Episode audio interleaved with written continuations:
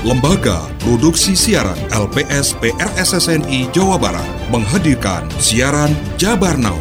Berita yang dihimpun dari redaksi PRSSNI di Jawa Barat.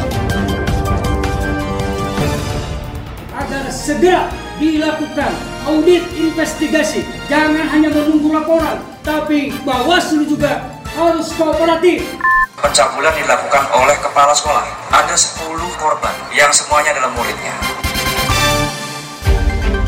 Jabar Now edisi kali ini di antaranya mengenai cabuli 10 siswa kepala sekolah dasar di Sukabumi diberhentikan dari jabatannya terancam penjara 15 tahun. Kenaikan harga beras membuat produsen ketupat di Kuningan merana. Ratusan masyarakat datangi KPU dan Bawaslu Kota Tasikmalaya minta proses kecurangan pemilu diproses. Inilah Jabar Now selengkapnya bersama saya Gilang Pambudi.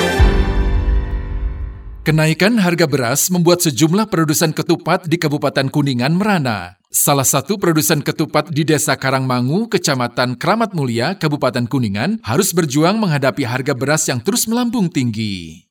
Sehari-hari, mereka biasanya menggunakan sekitar 50 kg beras untuk membuat ketupat. Namun dengan naiknya harga beras, kini mereka hanya mampu menggunakan 30 kg saja. Untuk mengantisipasi kerugian akibat kenaikan harga beras, produsen ketupat terpaksa memperkecil ukuran ketupat dan bahkan harus menambah modal karena harga beras terus meroket setiap harinya. Salah satu produsen ketupat Nur Aini mengaku, kenaikan harga beras telah membuat keuntungannya semakin menipis. Banyak produsen ketupat yang terpaksa terpaksa berhenti produksi akibat naiknya harga beras. Berasnya lagi naik, pendapatan saya berkurang. Tadinya 10,5, sekarang 15, 15 ribu. Harga berasnya itu. Ya. Nah dengan berasnya naik, kurangin nggak sih Bu dengan produksinya? dikecilin barangnya. Desa Karangmangu sendiri merupakan sentra pembuat ketupat sejak dulu. Jika harga beras terus meroket naik, para produsen ketupat diperkirakan akan berhenti beroperasi. Pemkot Bekasi sedang mengadakan gerakan pasar pangan murah di beberapa lokasi di wilayah kecamatan dan kelurahan sebagai upaya untuk menstabilkan harga beras yang melonjak tinggi. Faktor cuaca mempengaruhi adanya lonjakan harga komoditas beras di kota Bekasi yang berdampak pada masyarakat.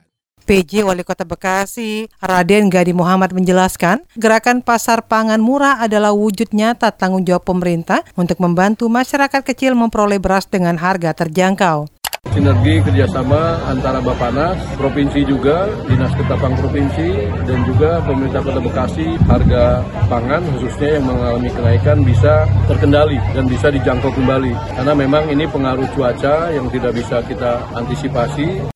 Sementara Kepala Dinas Ketahanan Pangan, Pertanian, dan Perikanan Kota Bekasi, Herbert Panjaitan menjelaskan, kelangkaan beras belakangan ini disebabkan oleh musim kemarau panjang. Data dari situs panel harga pangan menunjukkan harga beras premium sebesar Rp16.170.000 per kilogram dan beras medium sebesar Rp14.500 per kilogram. Antisipasi tingginya harga beras, ribuan ton beras bantuan pangan disebar di wilayah Depok, Kabupaten, dan Kota Bogor. El Nino dan bencana banjir yang menyebabkan kenaikan harga beras membuat pemerintah segera memasok beras untuk warga miskin. Beras bantuan pangan ini terus dibagikan pemerintah agar warga kelompok penerima manfaat terurai akan keresahan harga beras yang kini masih di atas rata-rata harga pemerintah, terutama bagi warga keluarga penerima manfaat di wilayah penyangga ibu kota Jakarta. Untuk ketersediaan stok di cabang Bogor ini kurang lebih stoknya itu sampai dengan Februari ada kurang lebih 8.000 ton. Itu stok itu cukup untuk memenuhi penyaluran untuk wilayah di bawah cabang Bogor yaitu Kota Bogor, Kabupaten Bogor, dan Depok. Pimpinan cabang Perum Bulog Bogor Yanto Nurdianto mengaku dari 8.000 ton beras yang disediakan, 5.700 ton sejak awal Januari kemarin hingga akhir Februari akan terus dipasok secara gratis untuk warga miskin. Sementara untuk 1.300 ton beras SPHP atau beras stabilitas pasokan pangan untuk para pedagang pun turut dipasok sesuai harga rata-rata yang ditentukan pemerintah di pasaran. Musim hujan telah tiba. Waspadai kawasan sekitar Anda yang berpotensi rawan bencana alam, longsor, banjir, angin puting beliung, dan lain-lain. Siagakan diri kita setiap saat, setiap waktu untuk meminimalkan korban jiwa. Tingkatkan siskamling antar warga. Segera komunikasikan dengan pihak terkait bila ada tanda-tanda awal potensi bencana alam. Pesan ini dipersembahkan oleh PRSSNI Jawa Barat. Terima kasih Anda masih setia menyimak rangkaian berita dalam Jabar Now yang disiarkan serentak radio anggota PRSSNI se-Jawa Barat. Info Pemilu Info Pemilu Persembahan PRSSNI Jawa Barat Saudara, ratusan orang yang menamakan diri Gerakan Rakyat Penyelamat Demokrasi Tasikmalaya mendatangi kantor penyelenggara pemilu di kota Tasikmalaya.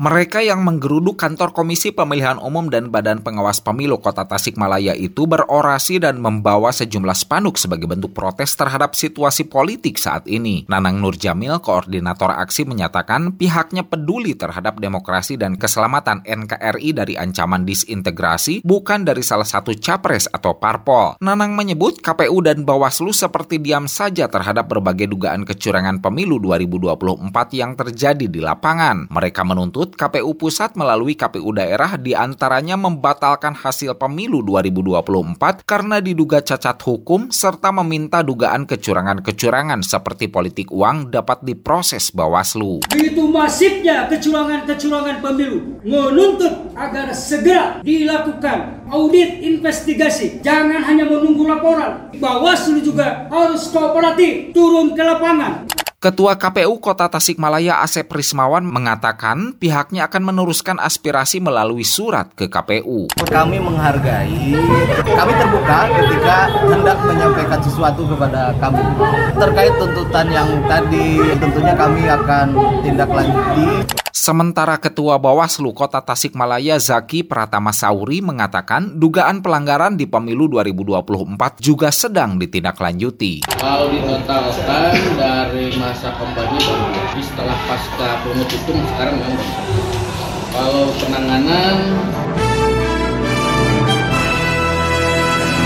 Inisial EM, 53 tahun, kepala sekolah di Sukabumi, dilaporkan atas kasus pencabulan 10 siswa SD. PNS itu terancam 15 tahun penjara. Kasus pencabulan dilakukan sejak Januari 2023 sampai Februari 2024.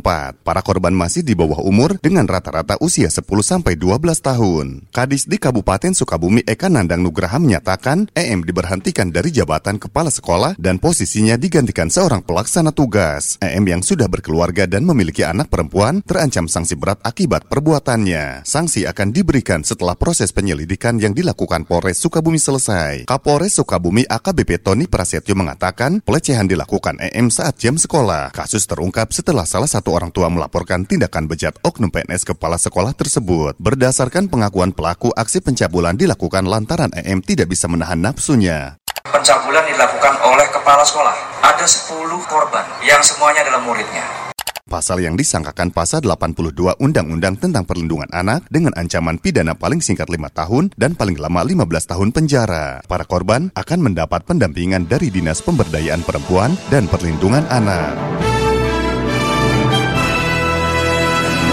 Kejaksaan Tinggi Jawa Barat kembali menetapkan seorang tersangka baru dalam kasus dugaan korupsi pemberian kredit fiktif di Bank Intan Jabar, cabang Cibalong, Kabupaten Garut. Setelah sebelumnya menetapkan dan menahan empat orang pejabat di Bank Intan Jabar, Kabupaten Garut dalam kasus dugaan korupsi pemberian kredit fiktif di bank tersebut, kini Kejaksaan Tinggi Jawa Barat kembali menetapkan seorang tersangka baru berinisial PMP yang merupakan kabag pemasaran di Bank Intan Jabar, cabang Cibalong, Kabupaten Garut. Asisten Pidana Khusus Kejaksaan Tinggi Jawa Barat, Sarif Sulaiman Nahdi mengatakan, penetapan tersangka baru tersebut setelah pihaknya melakukan pengembangan dari kasus yang kini ditangani oleh Kejati Jabar. Menurutnya untuk dugaan sementara kerugian negara akibat ulah para tersangka ini adalah sebesar 50 miliar rupiah. Namun angka itu bisa saja bertambah karena masih dilakukan penghitungan oleh auditor Kejati Jabar menetapkan satu tersangka lagi inisial PMP itu sebagai kabak pemasaran di BIC cabang Cibalong. Seperti diberitakan sebelumnya, Kejati Jabar telah menahan empat orang tersangka dalam kasus dugaan korupsi pemberian kredit fiktif di Bank Intan Jabar, Kabupaten Garut. Dengan ditetapkannya tersangka baru, maka Kejati Jabar telah menjebloskan lima orang tersangka yang diduga terlibat dalam kasus tersebut. Kelima tersangka itu kini ditahan di rumah tahanan kelas 1A Bandung. Terima kasih. Anda telah menyimak siaran berita Jabar Now. yang diproduksi oleh Lembaga Produksi Siaran LPS PRSSNI Jawa Barat.